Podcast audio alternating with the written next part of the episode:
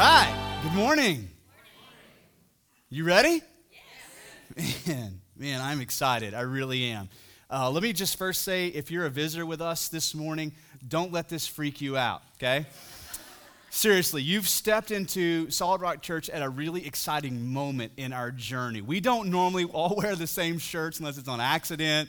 Um, we're at a place in our journey, though, where God has tangibly shown us that He is ready for us to make room for more work here in this community. And so, what we're doing today is we're starting a journey together, an all in committed journey. And so, let me just define that for us, lay out some prerequisites, if I could, that will guide us along the way. First and foremost, what do we mean by all in? Well, all in, we're talking about a journey that is unified. Like BJ said, all of us are in. Wherever God decides to lead us, we go together, right? That this is not about what he's doing in one person's life or, or this group of people's lives, but it's something he's doing in this church, a unified journey together. Let me also say this. Um, this isn't going to be the typical uh, fundraiser with a thermometer and pictures of buildings here in the sanctuary. This isn't a journey about buildings or even about money. This is a journey about our hearts. And so when we talk about all in, what we're talking about are the hearts of the people of this church. What we mean by that is this that we are together, unified, all in together. So even the way we do, uh, we walk through this process together, we want to do it in a way where nobody gets the glory, God gets the glory, and we're all in together, unified. The second thing is this we know this that until, first of all, as individuals, that we've made that deep rooted, all in commitment to God, we've got nothing to offer one another. And so we're going to start today this journey. This isn't going to be five weeks, uh, a five week fundraiser or five weeks about buildings. This is going to be a five week journey, an all in sermon series on what it truly looks like to live all in for Jesus. We have no expectations for you. Deep breath. Deep breath. Whether you're a member, whether you've been here since 1983, or this is your first Sunday, we have no expectations for you. Our only hope for you is that you would seek the Lord and what it looks like for you to live an all in life for Christ, and then you obey Him and follow His lead in your life. That's what we want for you. Because we believe that when we do that, He's going to bring our journeys together in a unified way and show us the journey He has. So if you're a visitor here, I'm excited that you're here. Don't be alarmed. We're not going to do this every Sunday. We're glad that you're here. We want you to know that this truly is an exciting, monumental moment for us as a church. What we're going to do today is we're going to start in Luke chapter 9 in just a minute. We're going to look at two different things that Jesus said at two monumental moments in his earthly ministry. Okay? These are two moments where Jesus takes the opportunity to lay out the big picture. So rather than just dealing with an individual, Jesus is dealing with all of those who follow him and what it looks like to live all in for Christ. So we're going to start in Luke chapter 9 in just a moment. I want to take a second, though, just to be transparent with you. Um, so, when you think about what it means to be all in, I think that every person in this room who's willing to be honest would say it's what we expect out of everybody else in our lives. Right? This is why we have so much trouble in our marriages, because we expect other people to be all in. We expect our spouse to be all in, and we don't mind letting them know when they're not all in. Right? We expect, we want our children to be all in. We want our coworkers to be all in. We expect God to be all in, which is obvious by the way that we pray. So we expect all in commitment from everyone around us. The question is, are you willing to go all in? And so this morning, as we get started, I want to just, here's my moment of transparency. Um, I have not arrived yet.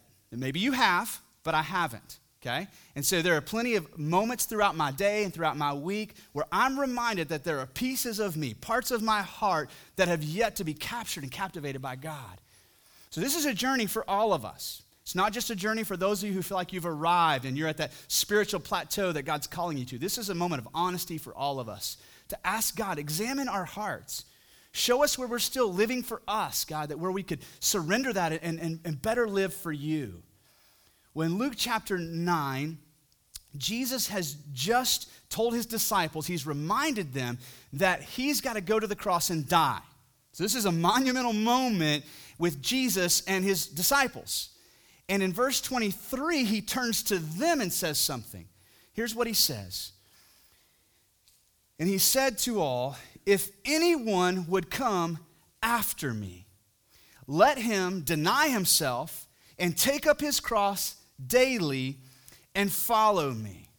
For whoever would save his life will lose it, but whoever loses his life for my sake will save it. For what does it profit a man if he gains the whole world and loses or forfeits himself? So, first and foremost, Jesus stops to have a, a monumental moment with those who are already following him to say, if you're going to come a step further, if you guys are going to truly follow me, let me share with you what's expected and required of you. If anybody is going to come after me.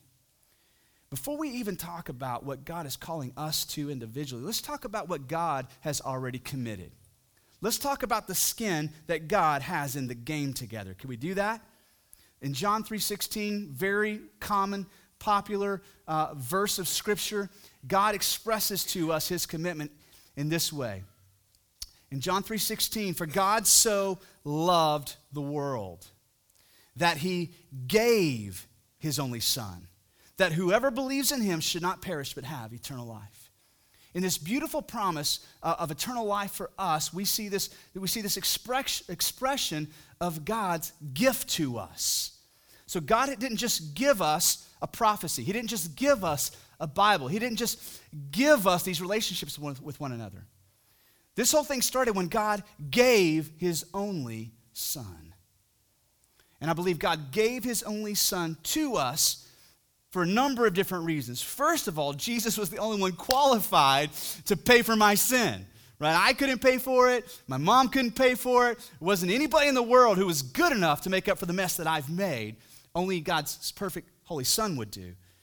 But in addition to that, what God shows us is this is he is all in for us.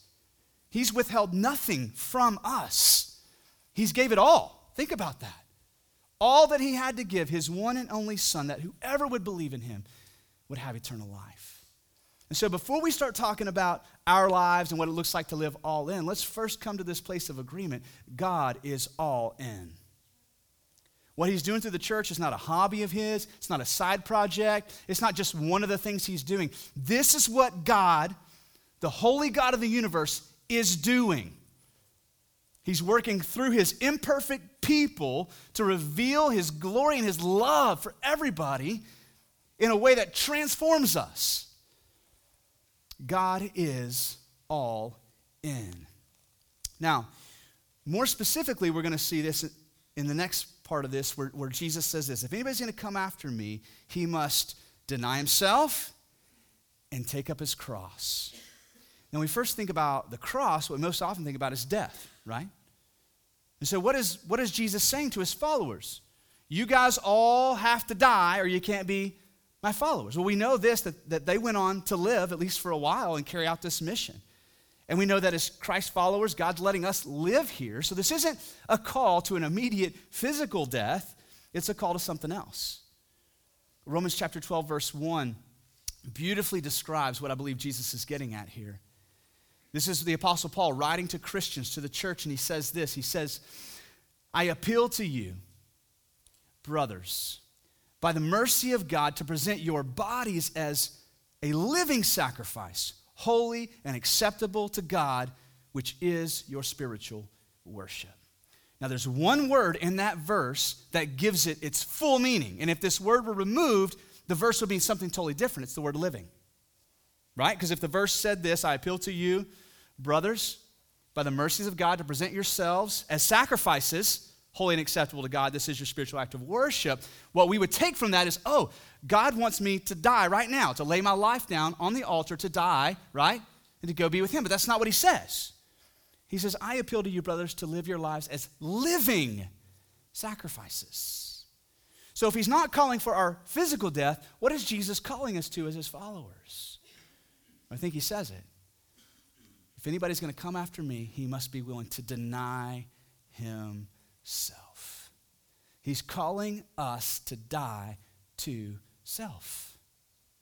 To die to my own ambitions, to, buy, to die to my own wisdom, to die to my own plans, to die to my own wants and desires, to get to that place in my journey where I would declare with the scriptures that God, my ways are not your ways, My understanding is not your understanding, and I believe that your way is better. Now, that's a moment of death, isn't it? To come to a place where you say, I'm going to lay myself down. What I want to accomplish today, what I want to get out of this life, and I lay those ambitions, desires, and dreams on the altar, dying to self, right? At that moment, then, I'm fully ready to begin living for Christ. And I believe this is what Jesus is calling us to to deny self, to take up our crosses daily, and to follow Him. Until I am ready to die to myself, I am not fully ready to live for Christ. It doesn't matter what my shirt says, or what my bumper sticker says, or how many little fish I have on the back of my car, or what radio station I listen to, or what Christian cliques I hang out with. Until I am ready to lay Jason Williams on the altar and die to self, I am not truly ready and willing to live for Christ. Now, that was a monumental moment for these disciples, wasn't it? All but one made a decision in this moment. We know that Judas is going to bail, right? So he's still half in, he's still half hearted, still has one foot in the world and what this world can offer, and still following Christ at a distance. But the, for the other 11, all in. Matter of fact, all but of the other 11 die martyr's death for following Christ. All in. If you're taking notes with us today, um, we've put booklets under the seats around you. Hopefully, um, you've got one there. If you want to take notes, uh, the notes start on page 20. Page 20. And what we've done in the booklets is this these are going to be the sermon notes for the next five weeks, so that this could be somewhat of like a journal for you, just to chart out and journal the things that God says to you and the ways He challenges you. Um, if you're a fill in the blank person, um, there's fill in the blanks in there. But if you're somebody who likes to write your own notes, we put space in there for you to write your own notes. Or if you'd rather listen and not write at all, perfect. We'll have scriptures on the screen uh, so you can follow along as well. Um, but here's the thing I want to do I want to start with this first statement on page 20, and it's this Living all in requires dying to self in order to live for Christ. Dying to self in order to live for Christ. And in, until each one of us is ready to make that monumental decision, right? To go all in in that way, right? There's no need to try to cross the river. You heard us refer to that moment in Joshua 1 where God called the nation of Israel. And the calling was this rise and go, all of you, and all these people. So the nation of Israel, each individual person had to make a decision. Do I truly trust God? It's scary on the other side of the river. There are things over there that I, that I don't know about. There are dangers over there. There are questions unanswered, but each person had to make that decision whether or not to trust God. And the nation of Israel rose together in unity and crossed over. And so, first and foremost, this is an individual challenge and call to us, a requiring of dying of self in order to live for Christ. Now, I think that was a monumental moment for those disciples. Another monumental moment is in Mark chapter 12. And this was a moment where Jesus was cornered by some religious leaders, and they asked him this question, trying to trip him up Jesus, what's the most important commandment? That's a pretty big question to ask the Son of God, right? What's the most important thing? And they, they were really trying to trick him to either get him to answer wrongly or to get caught up in his words. And so they were they stepped back after they asked that question, and Jesus steps up and he answers this question, what the most important commandment of God is. In Mark chapter 12, starting in verse 30, Jesus responded, And you shall love the Lord your God with all your heart, with all your soul, with all your mind, and with all your strength. But he doesn't stop there, does he? He rolls right into the second one. He said, And the second is this You shall love your neighbor as yourself. There is no other commandment greater than these. What Jesus did so beautifully is he actually summed up all the commandments of God in two. When you look at the Ten Commandments, the front half have to do with how we love God and how we interact with God and how we worship God. And then after that, the end of the commandments have to, have to do with how we deal with one another. So, in a practical way, Jesus summed up all the commandments with, with this response. But what he so beautifully got to was the heart of the matter. That cam- commandments are not about arbitrary obedience, they're about a condition of our hearts. And so, what Jesus says, he doesn't just say, worship God. He says, you would love the Lord your God with all your heart, with all your soul, with all your mind, with all your strength. What is he saying? With all that you are. And then you're to love one another in the same way. Now, here's a really important thing for us to do in our day and time and culture. We need to define love, don't we? Valentine's Day is right around the corner. A few of you men just perked up, like, whoa, yeah, it's right around the corner. And our culture is constantly trying to sell us its version of love. That somehow love has a, has a color palette. It needs to be pink or right some red and it's not love unless it fits into this color palette and, and love has to do with emotions and love has to do with romance and affections and as christ followers though we have to step back and allow god the source of love to define for us what love actually is otherwise it's a moving target isn't it guys Valentine's Day scares me to death. I don't know. Should I do too much, too little? I'm going to mess this thing up. And oh, it's just so much anxiety for me when I try to do it the way culture tells me I should do it. But how does God define love? In 1 John chapter 3, we get a beautiful expression and definition of what godly love looks like. Love that's rooted in the character of Christ, love that reflects the heart of God. In verse 16, this is 1 John 3. John writes this He says, By this we know love. That's a pretty good lead in phrase. What he's saying is here's what love looks like. This is how you know love when you see it. By this we know love, that he, being Jesus, laid down his life for us. That's how we know what love looks like. And we ought to lay down our lives for our brothers. But if anyone has the world's goods and sees his brother in need, yet closes his heart against him, how does God's love abide in him? Now, what John is saying to us is this this is how you know what love is. Love is measured by sacrifice.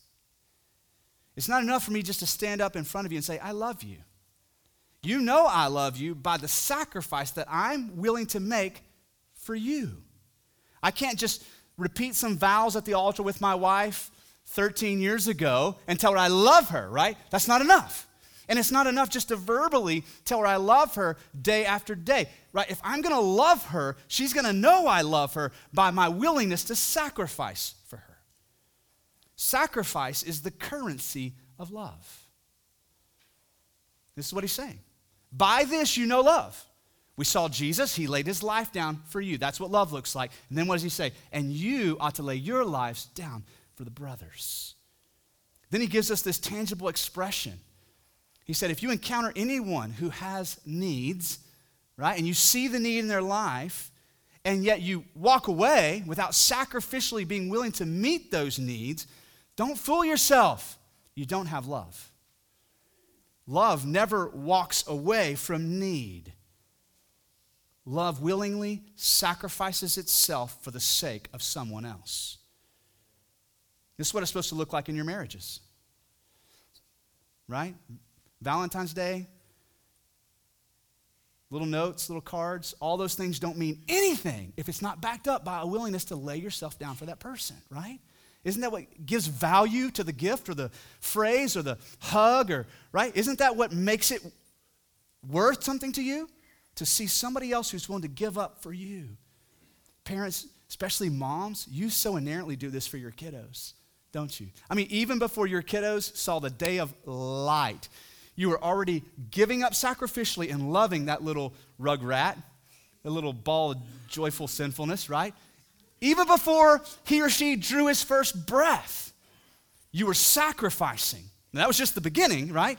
But there was a sacrifice that accompanied your love. And this is what the, the scripture is telling us that love that is rooted in the, in the heart of God for God so loved the world that he gave his son, will be measured in our sacrifice.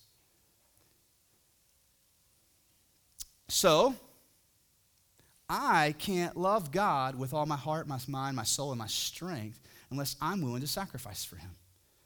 This is what Luke 9 was all about, unless you're willing to take up your cross and deny yourself right? So, so I know that if I'm gonna, it's not enough for me just again to wear the T-shirt, have the right station on my radio, or all the latest Christian CDs. Do you still use CDs? I think I have some. Right? That's not enough. I have to live sacrificially for God to, to present myself as a living sacrifice. That's my spiritual act of worship. And I can't love you as myself if I'm not willing to lay myself down for you? Now, hear me, church. If you're visiting with us today, you're surrounded by an awesome church. I would go to church here if I was not the pastor. Let me just say that, okay? You're surrounded by people who are really good at living this out. However, we have not arrived yet. This amazing work that we see God do in our church is not because we're trendy or cool or have it together. This place is more like a hospital than a hotel, right? It's the place where the broken gather. We bring our brokenness together, we submit it to the grace of Jesus, we worship Him together, and then He's continuing to work on us. So, Solid Rock Church family, for so much what we're talking about today, I, I want to give glory to God. I want to applaud you for, but here's what God is calling us to. He's not calling us to a, a part in commitment, a partial commitment, right? He's not just calling us to do this on Sunday morning for the hour and a half that we're here or in community group or in my Bible study. He's calling me to live this out. What did Jesus say? Daily, all in, living sacrificially for Him and for others. It's not enough for me to love you when it's convenient. I need to be willing to lay my life down and love you when it's inconvenient. Right? I need to expect God to call me to love you when it's hard. Not just when I have time, but when I don't have time, right? I need to expect God to call me to lay myself down for you, not just when I have an abundance of resources, but even when it's hard to give. I need to be willing to love you sacrificially. This is what God's calling us to, church. I think this is so um, beautifully illustrated time and time and again in the book of Acts. Again, we're going through the book of Acts together as a church.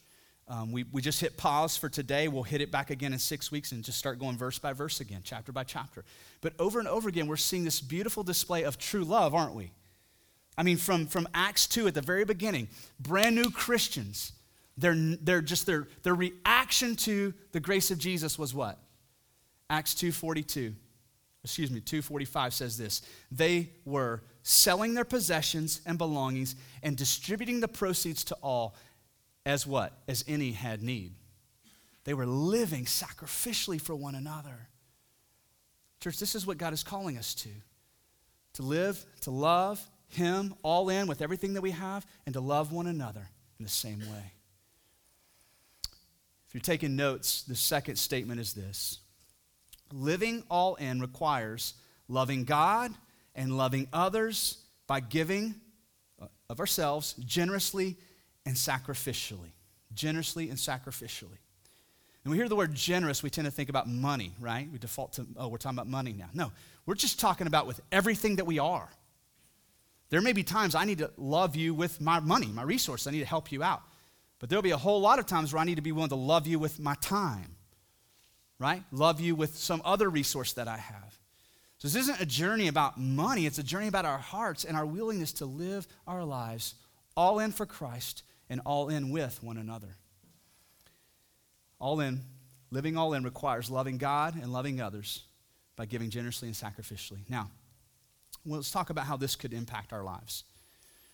So, for each of us, we believe here at Solid Rock that God orchestrates and ordains divine moments for you every day. He's constantly giving you opportunities to minister to people, to pray for people, either bringing somebody to mind or bringing somebody into your path or both, or calling you to initiate a conversation, send an email, set up a coffee. God is continually working in your life. Not just occasionally in those big moments, but every day God is preparing good works in advance, Ephesians 2:10, that you would walk in them. We believe that here. Don't we? We do. We believe that. Now, we don't always live with that kind of expectation, right? We live with kind of a part time mentality. We wait for God to really wake us up and show us He wants us to do something. Then we'll set our stuff down and we'll engage. What we're looking at here, though, is what we're asking is what would it look like, though, if I lived every day full expectation of those divine moments? I started looking for them.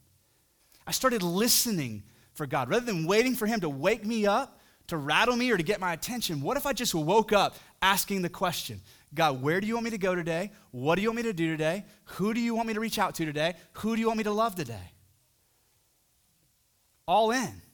Not just in those opportunities where people see me and applaud me, but in those moments where nobody sees me. And not only that, what we're talking about today is this we're talking about living for the eternal. Do you remember what Jesus said in Luke 9? After he, he told his followers, if you're going to come after me, you got to be willing to take up your cross and follow me daily. And he says, What? And whoever tries to save their life will lose it. Whoever loses their life for my sake will save it. And then what does he say? What does it profit? What does it benefit you to gain the whole world, yet forfeit or lose your soul? What Jesus is doing, he's drawing a contrast between the temporal and the eternal. He's talking about eternal life, and he's talking about how what we do with this life oftentimes can distract us from what is eternal. You want, you want some insight on your marriage and why you're maybe having struggles and, and, and, and maybe fights, arguments, you can't get things together? Here it is ro- rocket science. You ready? It's because the temporary matters too much to you. Right? Think about it.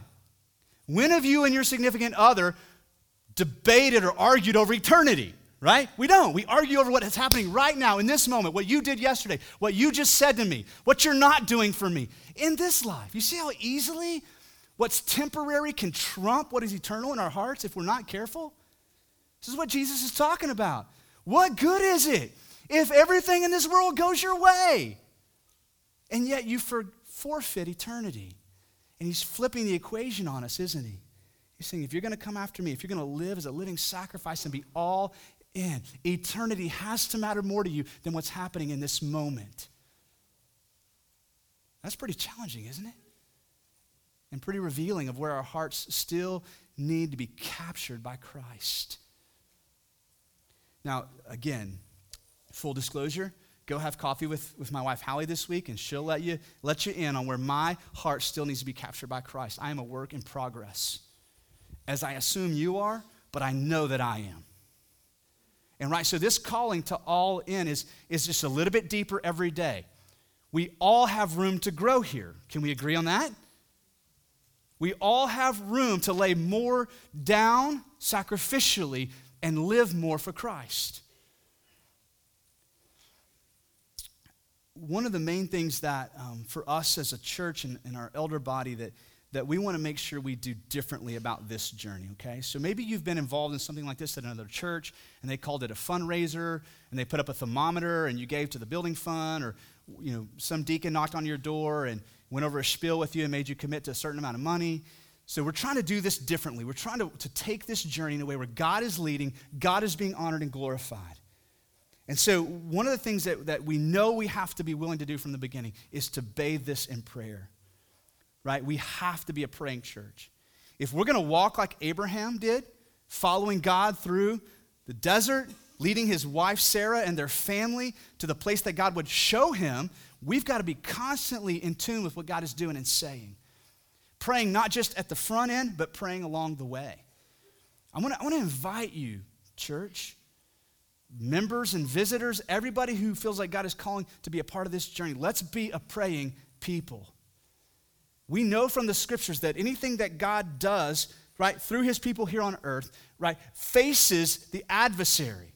We know that God has an enemy who's going to be continually trying to divide us and distract us, to deter us to throw a wet blanket on this amazing work that God is doing through our church. And, and we have to be constantly on our knees, seeking the will of God, seeking the face of God, laying ourselves down.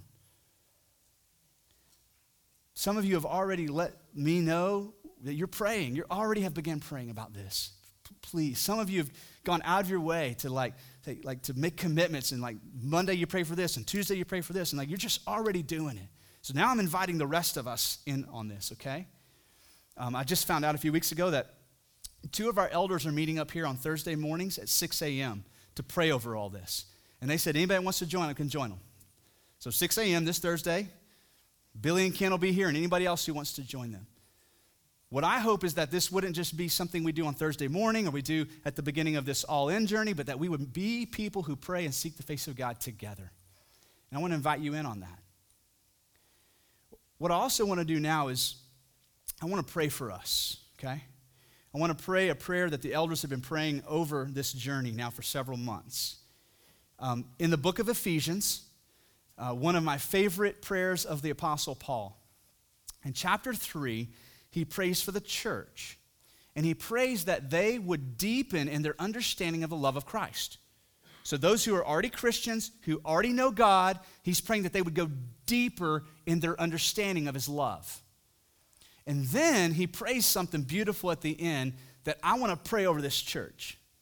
So, I'm going to invite you now as our worship team comes back up. I'm going to invite you into a time of prayer, and I'm going to pray this scripture over us this morning. Can I do that? And, and my hope, though, is that this morning, God would simply begin to open up your heart and mind to believe and expect things that you didn't think were possible. Not for me, but for you. I would love for each person in this room to begin to think about God, what would it look like in my life personally if I were willing to live all in? What would that look like? Let's pray together now as we get ready to respond. Father, we want to um, echo the words of the Apostle Paul in Ephesians 3. Now, to him who is able to do far more abundantly than all that we ask or think, according to the power at work within us, to him be the glory. In the church and in Christ Jesus throughout all generations, forever and ever. Amen. God, this morning we want to come to you really with two things in mind. First of all, God, we want to come to you and we want to lay down those areas of our life that we have yet to fully commit to you. And God, we expect it to look different in each of our lives. For some of us, it's, it's a relationship, it's a, it's a marriage. For others of us, it's a sin struggle. But God, whatever those areas are that we need to lay down this morning, we want to do that. And Father, with that, we also want to think about this amazing work that you're doing in and through our church. And God, we would ask that you would speak to each one of us, God. That you would reveal to us, God, your desire for us and what it looks like for each one of us to live our lives all in for you. Father, we ask for your guidance and protection. You would protect relationships within this church, marriages, we ask that you would protect relationships between parents and children. We ask that, God, you would protect the relationships between brothers and sisters in Christ.